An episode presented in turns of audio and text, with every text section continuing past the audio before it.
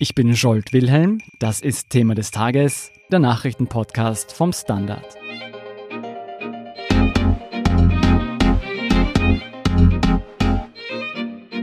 Schon bevor er Präsident der USA wurde, sagte man Donald Trump zwielichtiges Geschäftsgebaren nach.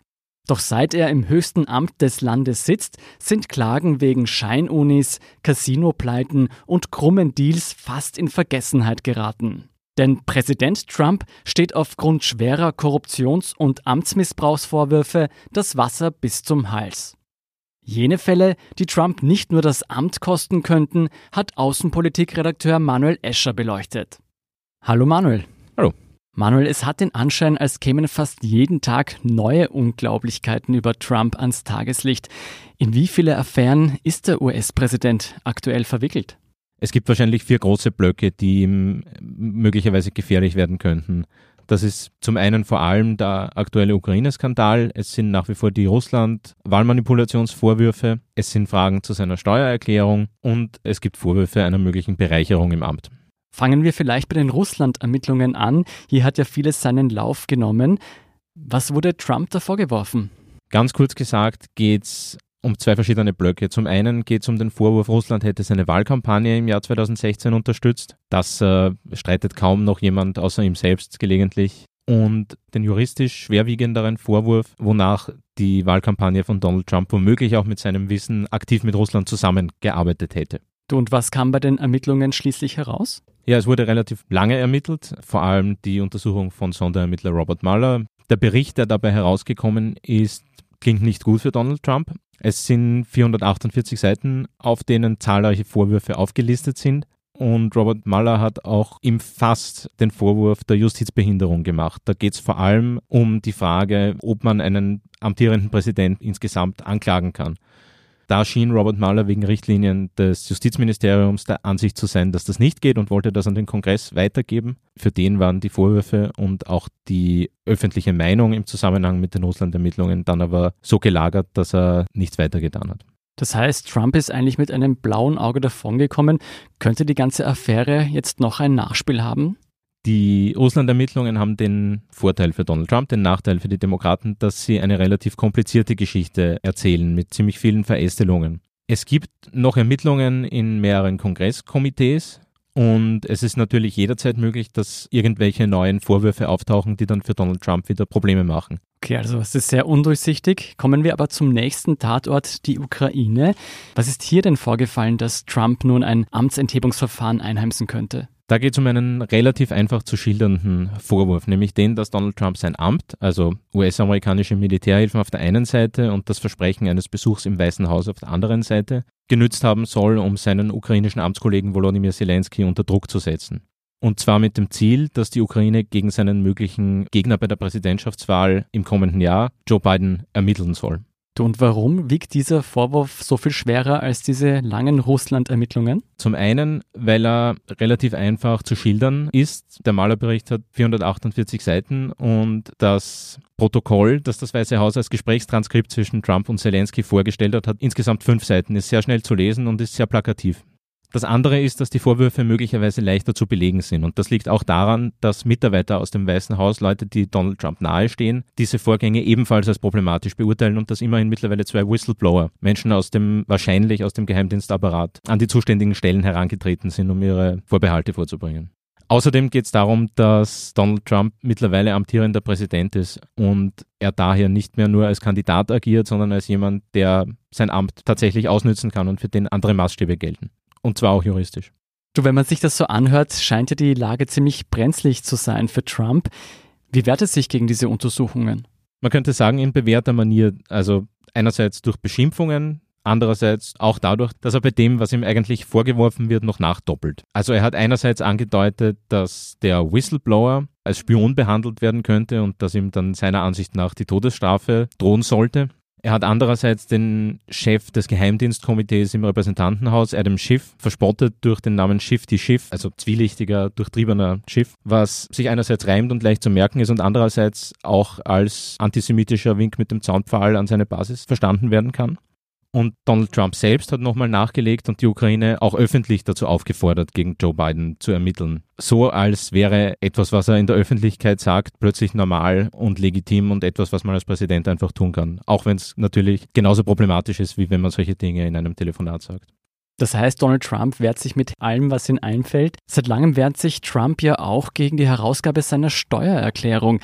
Was hat Trump hier zu verbergen? Das ist eine gute Frage. Donald Trump hat im Wahlkampf 2016 ursprünglich einmal angekündigt, seine Steuererklärungen, so wie das alle Präsidentschaftskandidaten in den letzten Jahrzehnten getan haben, offenzulegen und hat das dann aber nie getan. Er ist verbal zurückgerudert mit dem Argument, dass eine Steuerprüfung gegen ihn laufe und dass das deswegen nicht möglich sei, die zu veröffentlichen. Da sagen Experten, das ist kein Grund dafür, das nicht zu tun mit dem Argument, dass seine Steuererklärungen so kompliziert sind, dass sie niemand versteht und dass sie niemanden interessieren würden. Mit dem Argument, dass man, Zitat, nichts aus ihnen lernen kann. Mhm. Das ist natürlich verdächtig und aus diesem Grund interessieren sich Gegner und Medien sehr für diese Steuererklärungen. Die New York Times hat im Frühjahr Papiere, die auf die Steuererklärungen von Donald Trump schließen lassen, veröffentlicht, die aus den 1980er Jahren sind. Was hat man daraus gefunden? Da geht nichts Illegales hervor, aber das Interessante ist, dass Trump in den ganzen 1980er Jahren Verluste meldet, in den roten Zahlen ist, ärmer scheint, als er sich in der Öffentlichkeit präsentiert hat. Und es ist möglich, dass das darauf beruht, dass er seinen Immobilienbesitz so einschätzen hat lassen, dass diesem ein wesentlich geringerer Wert beigemessen worden ist, als dieser tatsächlich hat. Warum? Das könnte Steuervorteile bringen. Donald Trump hat in den ganzen 1980er Jahren laut diesen Papieren nur in zwei Jahren zum Beispiel Einkommenssteuer bezahlen müssen obwohl er ein vermeintlicher Milliardär sein soll. Jedenfalls seiner öffentlichen Angaben nach. Du glaubst, du werden seine finanziellen Geheimnisse in Zukunft noch gelüftet werden? Das ist nicht ganz unmöglich. Der Bundesstaat New York hat im Sommer ein Gesetz erlassen, das Menschen verpflichtet, ihre Steuererklärung dann offenzulegen, wenn das Ways and Means Committee, also jenes Komitee, das für Steuersachen im Repräsentantenhaus zuständig ist, diese anfordert. Und das ist mittlerweile geschehen. Donald Trump hat daraufhin gegen das Gesetz geklagt, hat vor einigen Tagen in einem Prozess auch verloren, hat aber mittlerweile eine einstweilige Verfügung erwirkt, die ihm erlaubt, seine Steuererklärungen vorläufig noch nicht offenzulegen. Eine Berufungsverhandlung ist für den 23. Oktober angesetzt. Können wir gespannt sein. Was generell stark kritisiert wird an Trumps Präsidentschaft, ist ja die Verstrickung von Amt und privaten Geschäften. Trump ist immer noch das Oberhaupt seiner Firma und die halbe Familie ist in die präsidialen Tätigkeiten involviert. Gibt es denn da konkrete Hinweise, dass Trump hier etwas Illegales gemacht haben könnte? Es gibt sehr konkrete Hinweise, dass die Firma von Donald Trump von seiner Präsidentschaft profitiert. Er hat vorgeschlagen, einen G7-Gipfel in einem seiner Resorts auszurichten. Vizepräsident Pence hat in einem seiner Hotels in Irland übernachtet. Er hat Militärs in einem anderen Golfclub in Schottland einquartieren lassen. Und es gibt immer wieder Berichte, dass ausländische Diplomaten sich in seinen Hotels einquartieren, wenn sie auf Termine oder auf Gefälligkeiten vom Weißen Haus hoffen. Du jetzt äh, ganz naiv nachgefragt. Das klingt für mich, als würde ja jemand sein Amt nutzen, um sich persönlich zu bereichern. Oder ist es nicht so ganz einfach zu sagen?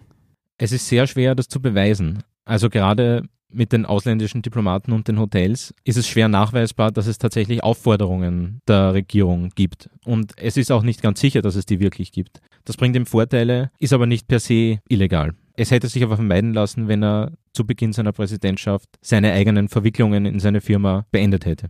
Apropos seine eigene Firma. Donald Trump ist ja auch dick im Immobiliengeschäft. Gab es hier irgendwelche Vorfälle, die stutzig machen? Da geht es um einen Teil des J. Edgar Hoover Buildings, des FBI-Hauptquartiers in Washington. Dieses Gebäude ist baufällig und muss dringend saniert oder abgerissen werden. In der Nähe des Gebäudes befindet sich aber auch ein Trump-Hotel und die Firma von Donald Trump hat in den Jahren vor seiner Präsidentschaft ziemlich energisch versucht, Baurechte für den Fall eines Abrisses des J. Edgar Hoover Buildings an dieser Stelle zu bekommen, weil man vermeiden wollte, dass eine Konkurrenzfirma dort ein Hotel baut. Das geht jetzt nicht mehr. Donald Trump darf keine Geschäfte mit dem Staat abschließen, solange er selbst Präsident ist. Das ist ein Interessenskonflikt. Aber? Aber es wurden angeblich auf Druck der Regierung Pläne zum Abriss dieses J. Edgar Hoover Buildings Ende 2018 umgeworfen. Das wird jetzt renoviert. Ein Konkurrenzhotel kann daher dort nicht errichtet werden. Praktisch. Sag mal, es gab ja noch einige kleinere Skandale unter Anführungszeichen, unter anderem einen Rechtsstreit mit dem Pornostar Stormy Daniels. Was wurde daraus? Stimmt, den gab es auch noch. Und einige Zeit hat es ja tatsächlich ein bisschen so ausgesehen, als könnte der Donald Trump richtig gefährlich werden. Und zwar deswegen, weil sein früherer Anwalt Michael Cohen vor Gericht ausgesagt hat, Trump hätte ihn angewiesen, während des Wahlkampfs Geld an Stephanie Clifford, das ist der eigentliche Name von Stormy Daniels, zu überweisen, damit die nichts über ihre angebliche Affäre mit Donald Trump an die Medien trägt. Allerdings hat sich das mit der Verurteilung von Michael Cohen dann auch wieder verlaufen. Es hat sich nicht zu 100 Prozent beweisen lassen, dass die Anweisung dafür von Donald Trump kam, auch wenn er das Geld tatsächlich bezahlt hat. Das gibt er auch zu. Und das liegt daran, sagt Michael Cohen, dass Donald Trump Anweisungen dieser Art sehr selten explizit gegeben hat, sondern man hätte sich unterhalten, man hat sich verstanden, beide Seiten haben gewusst, was der andere möchte und will, so ähnlich wie die Mafia das zum Beispiel auch in Filmen gerne tut aber es lässt sich nicht zu 100 Prozent nachweisen, dass Donald Trump genau gewusst hat, was er befiehlt und dass das, was er befiehlt, auch gegen das Gesetz verstößt. Das heißt, man befiehlt einem zum Beispiel nicht, eine Waffe in die Hand zu nehmen, sondern man deutet darauf hin, dass es nicht schlecht wäre. Es wäre schade, wenn meinem Konkurrenten etwas zustoßen würde. Ebenfalls fast in Vergessenheit geraten sind die Missbrauchsvorwürfe diverser Frauen, die vor allem Donald Trump im Wahlkampf 2016 ordentlich zugesetzt haben. Hat sich da die Spur verlaufen oder wird es hier auch noch ein Nachspiel geben? Es gibt mittlerweile insgesamt 22 Frauen, die Trump verschiedener sexueller Übergriffe beschuldigen. Äh, es geht auch um Vorwürfe wie zum Beispiel Vergewaltigung. Allerdings hat es bis jetzt keiner dieser Vorwürfe tatsächlich bis zu einem Prozess geschafft. Da steht möglicherweise auch dahinter, dass es in der Organisation von Donald Trump die Tradition gibt, Schweigegelder zu zahlen und Prozesse auf diese Art zu vermeiden. Andererseits hat Donald Trump auch mehrfach angekündigt, dass er Frauen, die ihm derartige Dinge vorwerfen, selbst klagen wird. Und das ist bisher auch nie geschehen. Das ist eigentlich ganz interessant, dass einerseits bei diesen Missbrauchsvorwürfen Trump mit sehr viel Gegendruck und Gegenklagen agiert.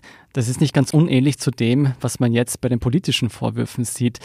Jetzt all das zusammengerechnet, was könnte Trumps Präsidentschaft alles noch drohen? Es könnte ihm durchaus im Fall, der aus seiner Sicht wahrscheinlich der schlimmste ist, die Absetzung drohen. Impeachment. Das Impeachment. Allerdings ist es bis dahin schon noch ein ziemlich weiter Weg. Es müsste dafür eine einfache Mehrheit im Repräsentantenhaus geben. Die lässt sich wahrscheinlich finden, weil die Demokraten dort ja eine Mehrheit haben. Es müsste aber auch eine Zweidrittelmehrheit im Senat geben. Es müssten also rund 20 Senatoren der Republikaner gegen Trump stimmen und das ist derzeit noch sehr unwahrscheinlich. Es klingt für mich so, als wäre es nicht sehr wahrscheinlich, dass Trump politisch abgesetzt wird. Könnten diese ganzen Rechtsstreitigkeiten Trump auch nach seiner Amtszeit noch Probleme bereiten? Das ist nicht ausgeschlossen. Dazu müsste Donald Trump zunächst wahrscheinlich die Wahl im kommenden Jahr verlieren. Dann müsste er diesen Wahlverlust anerkennen und tatsächlich abtreten, was einige Kommentatoren ja bezweifeln. Auch deswegen, weil ihm dann möglicherweise rechtliche Folgen drohen könnten. Aber wenn das alles passiert, dann ist es durchaus möglich, dass es in einigen Punkten Anklagen gibt. Das heißt, es könnte noch ziemlich brenzlig werden für Trump. Die laufende Berichterstattung finden Sie auf der standard.at slash international. Vielen Dank, Manuel Escher, für deinen Bericht. Sehr gerne. Wir sind gleich zurück.